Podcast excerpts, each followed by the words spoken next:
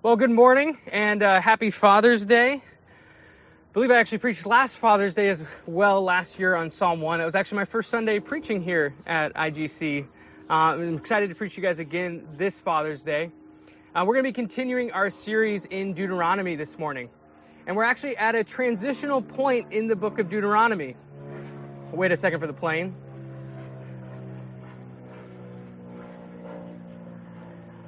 In Deuteronomy, the first three chapters are a historical review recounting some of the life of Israel that's already happened. And the stories are being retold with a purpose to encourage God's people as they're getting ready to enter the promised land. And now, as we begin chapter four and move into the rest of the book, we're going to see that the majority of Deuteronomy focuses on preparing God's people to live in God's land, in the promised land. So it's preparing them. And so most of Deuteronomy actually will end up reading as a sermon from Moses to God's people. And one of the biggest emphases of this, if we were to, to summarize what Deuteronomy is trying to do, it's trying to answer a question of how are we to live as God's people? God has saved us. He has redeemed us. He is bringing us to this land. And now we're about to enter it after 40 years of waiting. How will we live as God's people in this promised land?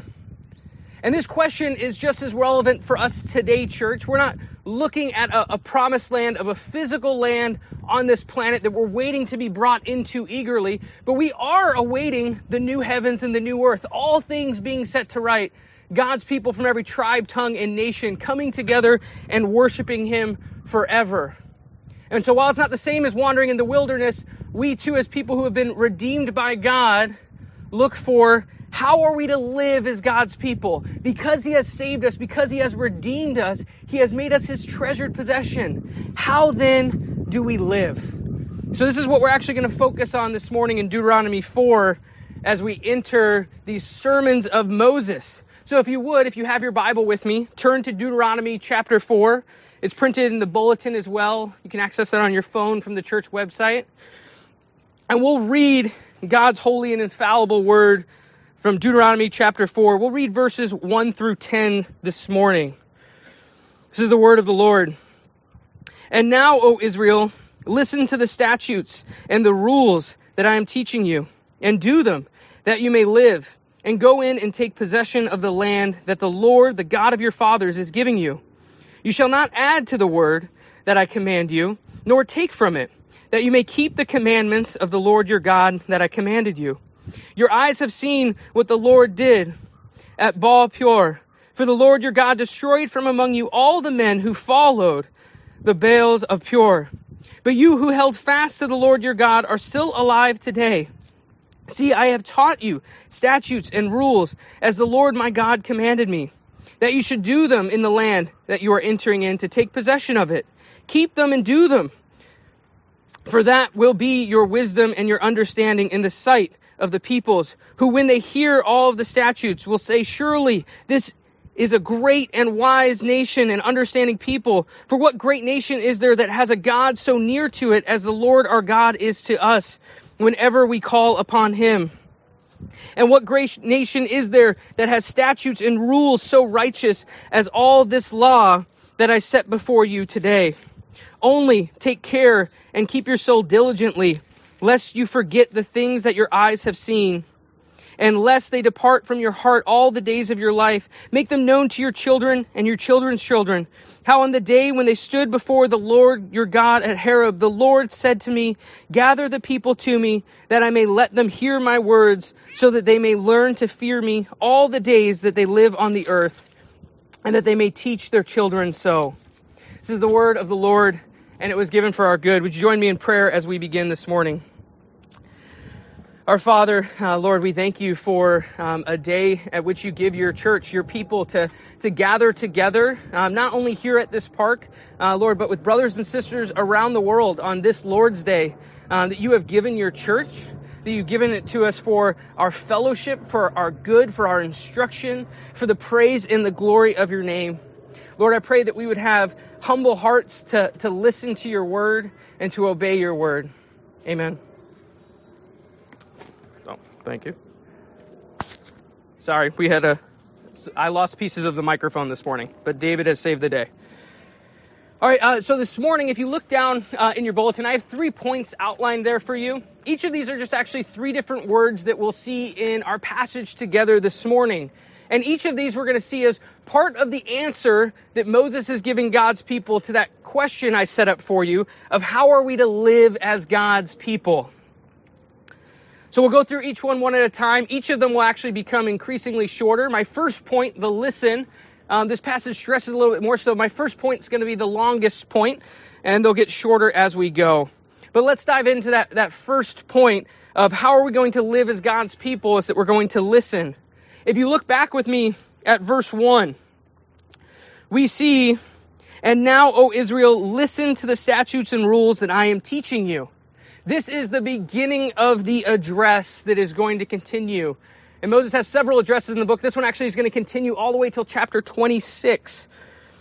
And these statutes and rules, as we see later in the passage, these are summarized with the word law. And for many of us, when we hear the word law, or maybe even when we read the Psalms and we hear that the law is sweeter than honey, oftentimes the word law or the word statutes or rules don't sound very affectionate to us. It's summer and maybe we think of rules of like don't run near the pool. We think of rules as restrictions that are put into place. And oftentimes when we hear statutes and rules and laws, one of the first things we think of is the civil laws that are put into effect. And so for Israel, they not only have civil laws, civil laws being repercussions for murder, for the restraining of evil, repercussions for the stealing of property or livestock. Those guidelines, those laws are there for God's people. But there's also something more that scripture gets at when it's using the expression of law. It's also talking about a moral law, or, if I might, an ethical law actually how are God's people going to live as God's people? So more than just the civil law, we're also talking about the how we live as God's people. And that's why these statutes and rules are given to these people. They're about to be God's people in God's land, set aside as this treasured possession. And part of the goal is that the other nations are going to look on and actually worship because of what they see. And so this means this permeates through every aspect of our lives. How do we live as God's people? And this law that is given is not because something Moses wanted to do. This is actually God's word. You can look at verse 10. This is God's word being given through Moses to God's people that he is commanding them. And this law is actually meant to, to form them. When we read scripture, we are formed by it. And the law is going to shape every part of this. And if you look at verse 2, we actually see that you shall not add to this word that you're commanded, nor take away from it, that you may keep the commandments of the Lord your God that I commanded you.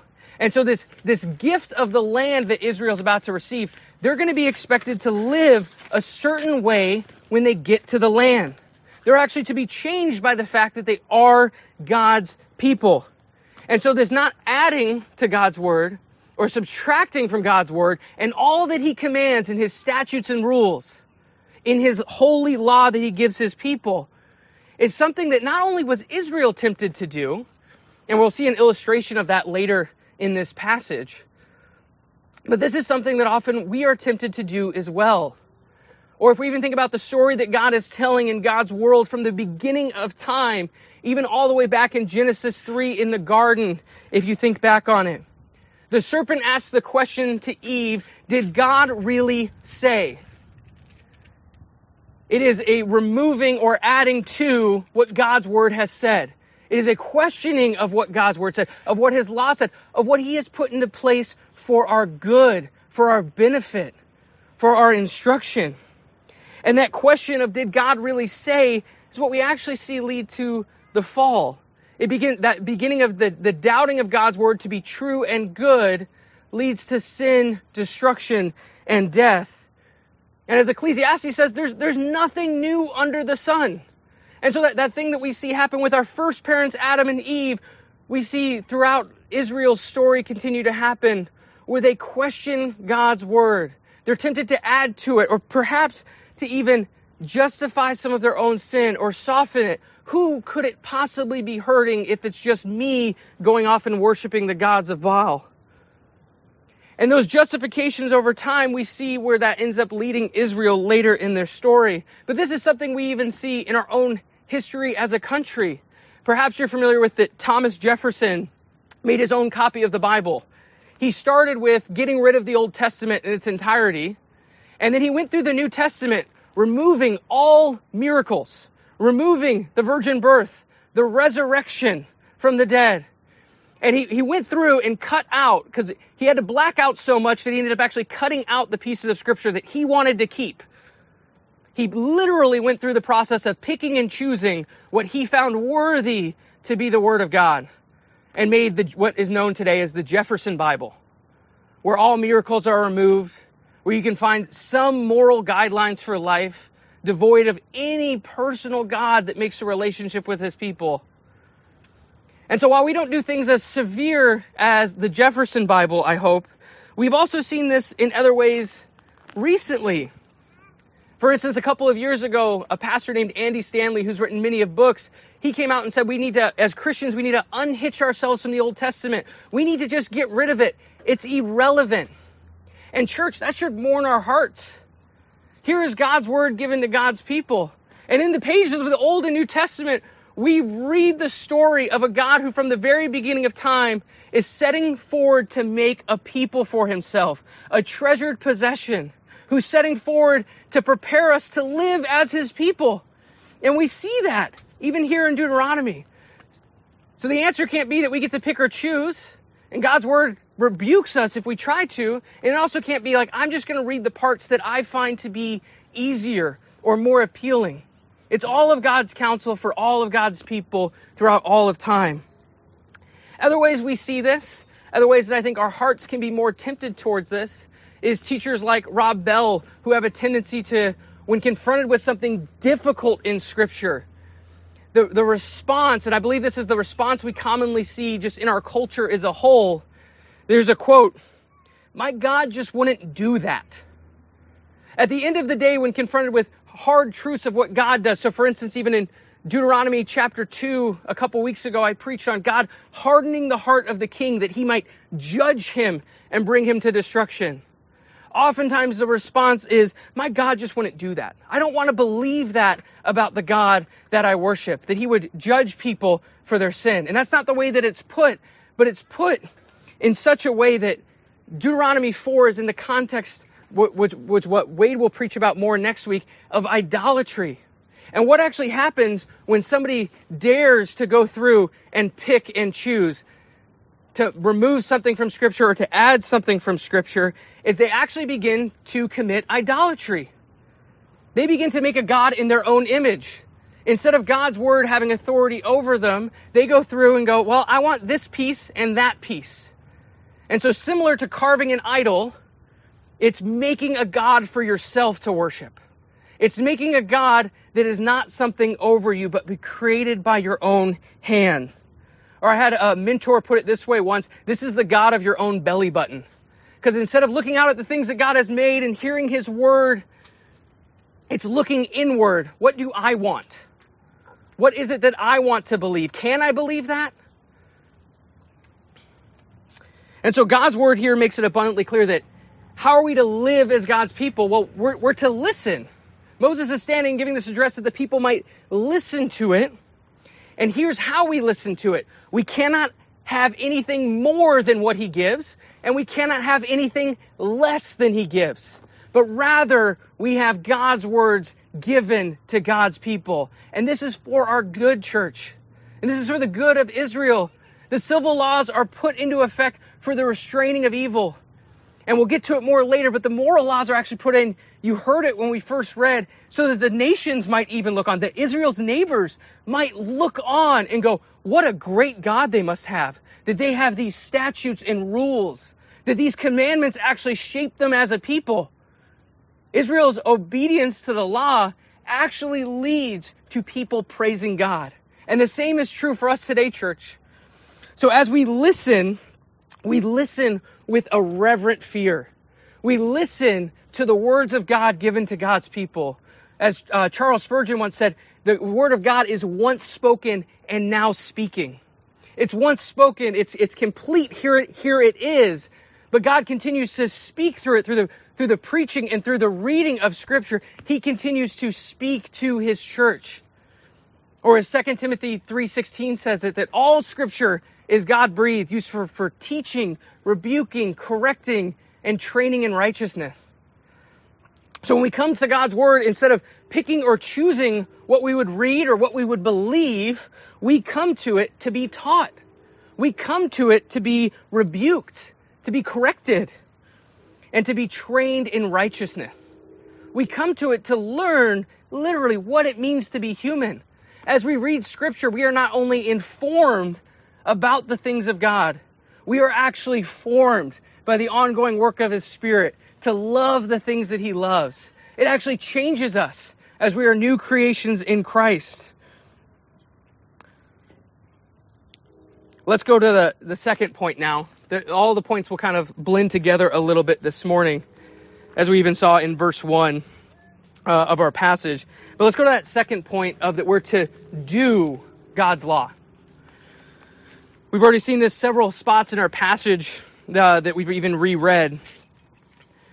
But how do we do these statutes and these laws? And I mentioned that we have an illustration here in the passage. Look back with me at verses 3 and 4. Your eyes have seen what the Lord did at Baal Peor. For the Lord your God destroyed from among you all the men who followed Baal at Peor. But you who held fast to the Lord your God are alive today. And so the Israelites this temptation to idolatry, this temptation to add or remove from God's word, they have seen real judgment and destruction for breaking this covenant loyalty, this steadfast love and faithfulness that God has with his people, that he will not share his glory with another. That they are alone to be his treasured possession. And there have been those who, when they listen, failed to do. And God has judged them for it. But here's also the encouragement. Those of them, Israel, waiting to enter the promised land, were those who are still alive today that listened and were obedient. So here's, here's the encouragement for the Israelites, for Moses. They can keep doing that. Here is an example that they can keep following, the things that they have already done. And I think that's an encouragement that we often need, and one of the reasons that we have a community that we're, we're not only individuals that are saved by the grace of Jesus Christ, but we're actually brought in together as brothers and sisters.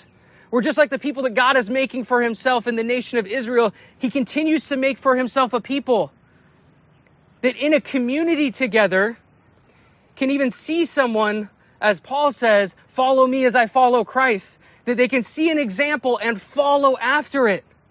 That we might actually long for it.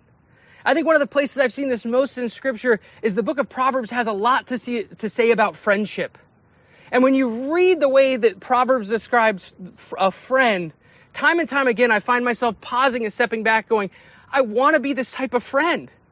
I want to have these types of friends in my life.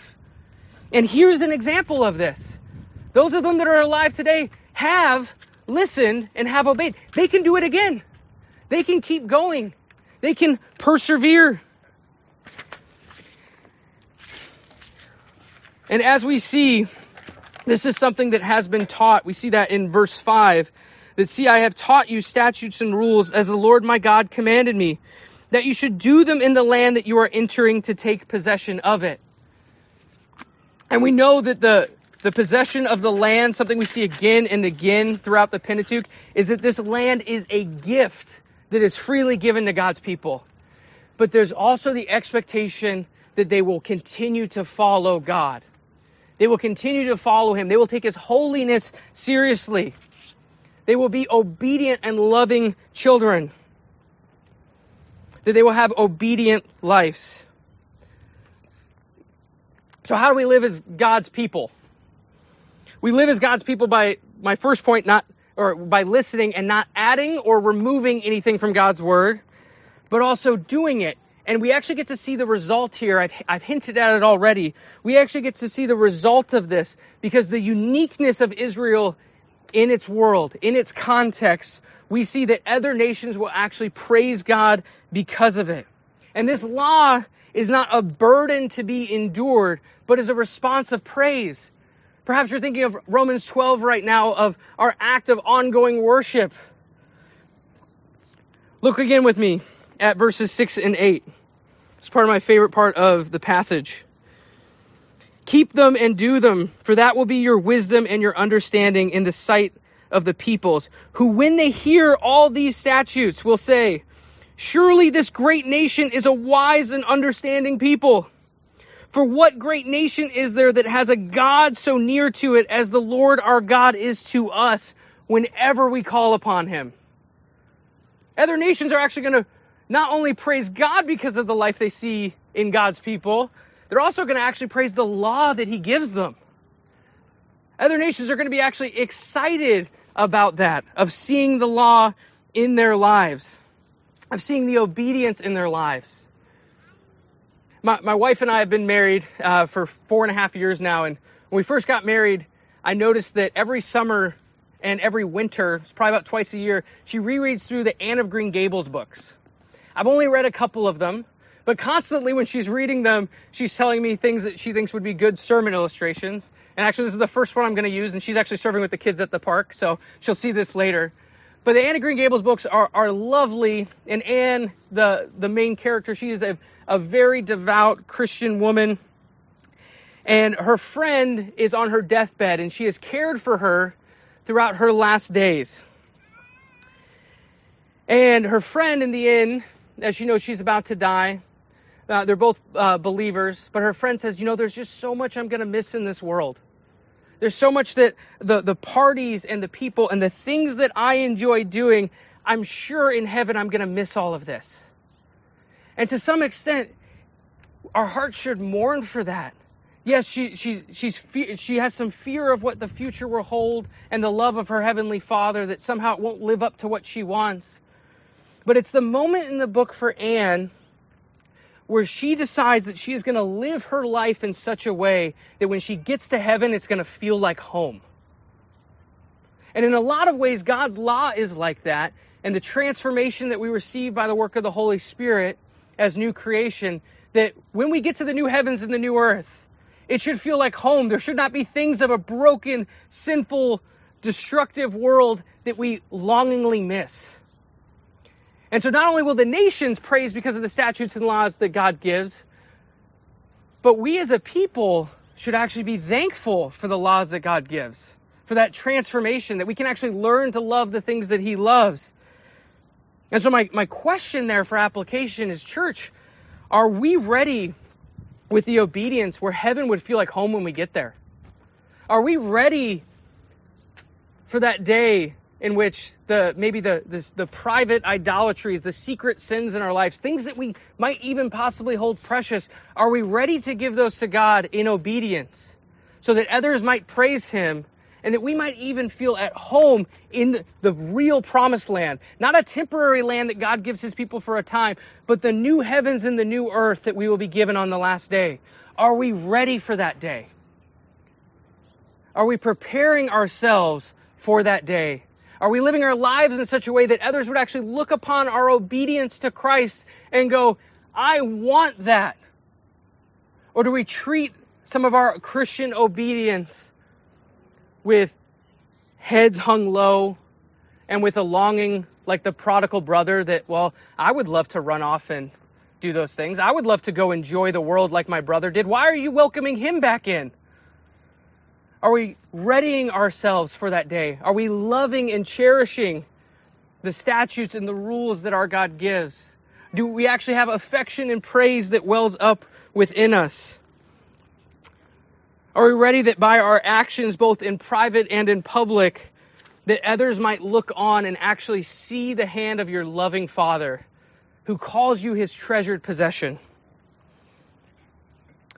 This makes it very clear that the obedience of Israel was not just for Israel, but was also for their neighbors. And I want to make sure there's no confusion here that our obedience does not save us. As we read in Ephesians, for it is by grace we have been saved through faith, this not of our own doing, but the free gift of God, so that no one can boast. typically we stop reading right there. But the 10th verse is, For we are his workmanship, created in Christ Jesus for good works, which he prepared beforehand for us. Our response of faith, our living lives of worship, follow that transformation we get. That obedience is the next step. That obedience is a step of gratitude and worship and praise. And that's just as true for here as God is preparing his people to enter the promised land. Let's go to uh, my third and final point.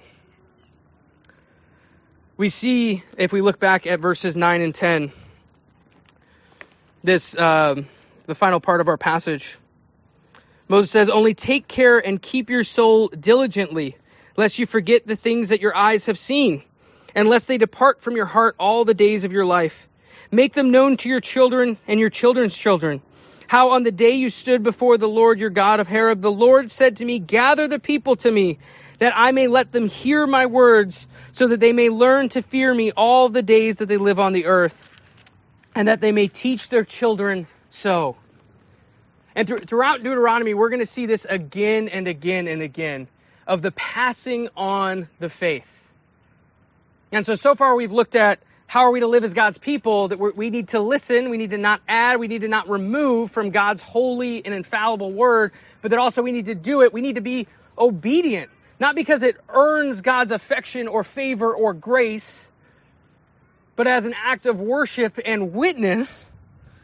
And here we see that we need to be careful to guard our souls. The Hebrew word for soul is nephesh, and it refers to the, the entirety of the person that this nefesh that you might actually, with all of yourself,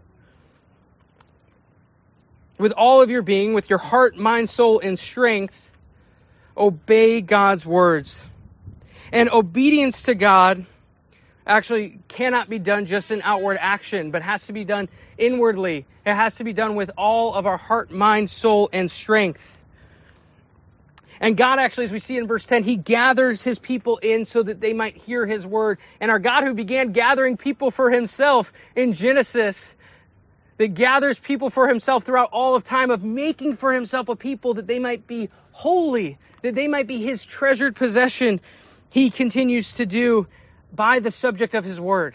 That they might actually come in and hear His word, as we see in verse 10. And so this last point is to teach. And you, you can only actually teach these things to your children, as, as is commonly said, more is caught than taught. You can only actually do these things if you've actually done the first two. You can only actually teach if you've done the first two. If you've actually listened and modeled that listening and shown forth the obedience, and this just isn't for the parents in the room. This is something we do as a whole church together. This is something that, like last week, uh, Isaiah was baptized, and we as a church stood and we made vows, not only to Wade and Christine, but also to baby Isaiah, that we would, as a representation of the church on earth, that we would partner with them in the nourishment and the discipleship of that baby. And this is the reality for all of us who call Christ our Savior. This is our community. This is our family. This is brother, sister, aunt, uncle. This is familial terms. Wait a second for the plane. Sorry. These are terms of a family that we are made into. And this gives us actually obligation to one another, obligation to care for one another, obligation to live life with one another. And that includes, as I quoted 2 Timothy 3.16 earlier, that means brothers and sisters actually get to teach, rebuke, correct us, also that we might be trained in righteousness. That when we have conversations about God's word, that God's word might have authority over it, that we might not add or remove or soften God's commands. One of the things that happens a lot in workplaces is that you're trained when you come in by someone who knows a little bit more what they're doing. And in many jobs, it's not someone who that's the only thing they do is train people. A lot of times it's just someone who's skilled and farther down the road than you, but still not perfect in their work.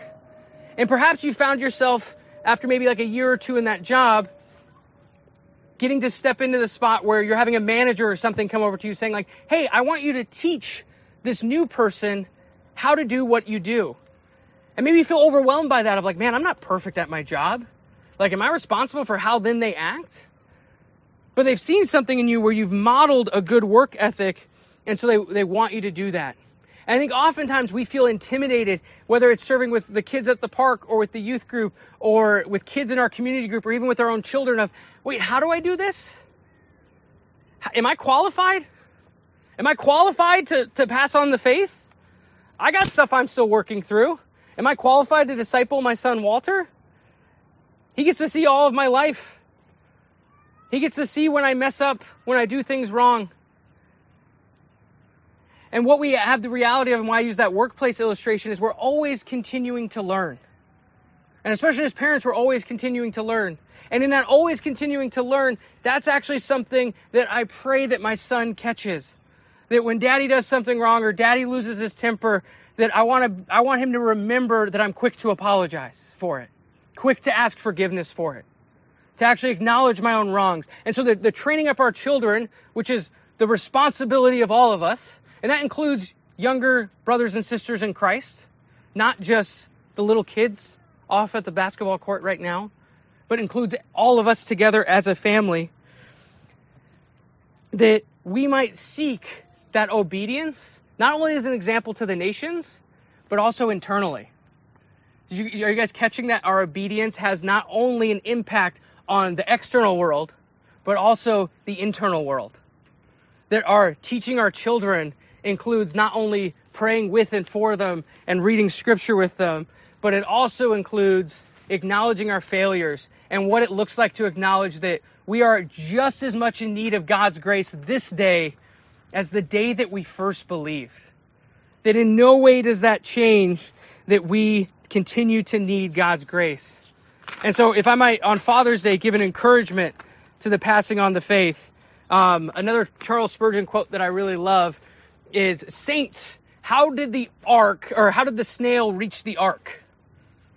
Perseverance. The ant, or the, sorry, the snail is remarkably slow. How did it reach the ark? Perseverance. And so perseverance over time is what we need again and again and again. Perseverance is what we need in our obedience. And that's what Moses is trying to encourage God's people with here in Deuteronomy 4. Remember, you've seen people fail. You've also done well. Persevere. Keep going. Keep following. And this is what we see in the letter of Hebrews also in the New Testament is again and again, you're in need of striving. Keep going. You have confidence because of the gospel. Keep following. Don't give up. Don't give up meeting with one another because you need it. You need it for the obedience. And as we're talking about God's law, that obedience is a response to worship. And part of that obedience actually comes that we're teaching Him, that we're passing it on. I think one of the, the places that often comes to mind when we're speaking of the law is Matthew 5. In Matthew 5:17, this is what Jesus says. Do not think that I have come to abolish the law or the prophets. I have come not to abolish them, but to fulfill them. For true, real quick, how comforting is that as we're talking about obedience to the law? Jesus comes to fulfill it for you. All right, let's keep reading. This is verse 18. For truly I say to you, until heaven and earth pass away, not an iota, not a dot, an iota is the smallest letter of the, the Greek alphabet, will pass away from the law until all is accomplished. Therefore, whoever relaxes one of the least of these commandments and teaches others to do the same will be called least in the kingdom of heaven. But whoever does them and teaches them will be called great in the kingdom of heaven. For I tell you that unless the righteousness exceeds that of the scribes and the Pharisees, you will never enter the kingdom of heaven. And church, this is a, this is a great comfort for us. This is what makes the beauty of the gospel so different than the other religions of the world and the false and idolatrous worship is that Jesus, our God Himself, actually comes and fulfills what we could not keep perfectly on our own. The reason that sin is even here is because of us, and He comes to address our sin problem. And He does it in a way where He gives us His righteousness, where he becomes sin on our behalf. His fulfilling of the law is not so the law doesn't exist. Evil should still be restrained by civil law. Moral law should still guide our lives. We should have ethics, but our ethics are not based in trying to earn a value or worth. Our value and worth is given to us by Jesus Christ. His fulfillment of the law on our half and our response as God's people of how do we live in God's world as God's people? Our response is that we might actually live in God's world as God's people as, with obedience to his law as an act of praise. So that both externally, the nations might look on and go, how great is their God? That this is how they behave. That this is how they act. How great is their God that he has given them these statutes and rules. And church, I pray that we long and we hope for that day in which the nations look on and go, how great is their God with these statutes and rules? How, how great is he? As we continue in Deuteronomy, we're going to see this come up again and again. This is kind of Moses putting the ball on the tee. And this is going to be a long conversation as he continues to prepare the people for living in God's land, as he prepares them for what it is to have their God live amongst them. And we know through time that they end up getting expelled from the land. And they're expelled from the land as an act of judgment because they fail to be obedient children and our God who continues to show grace, not only all the way back in the garden when the first sacrifice takes place, when clothes are made for Adam and Eve, and not only on a boat with Noah, and not only with an old couple, Abraham and Sarah, but our God continues to make a way of grace for us throughout all time. And we know ultimately that comes in the new covenant, in which Jesus fulfills the law for us where our hearts of stone are trained for heart, are traded for hearts of flesh. That we're actually made new creations. That we actually no longer is there a temple set in the promised land, but we ourselves are the temple of the Holy Spirit. We ourselves are being transformed by God. And so the, the covenants of grace, it continues to build. It continues to build into this crowning achievement in which the book of Hebrews can say, long ago and in many ways, God the Father spoke through the prophets, but now in these last days, he has spoken to us by his Son, whom he made the heir of all things. And he makes you an heir with him. Amen. Our Father, uh, we thank you for your word. Lord, we do long for the day at which the nations look on and praise you um, for the obedience of your people, for the love of your people, and for the joy that you give us um, and the spirit that you give us of power and of love and of self discipline. Lord, I pray that um, as Moses is, as we read in Deuteronomy, trying to inspire the people to obedience and to faithfulness and to the covenant relationship and love, Lord, I pray that we would long for the same thing, that we would look longingly upon the things that you're doing in the future that we would hope to live lives that glorify you, that cause others to look on and wonder and praise you. Praise in Jesus' name. Amen.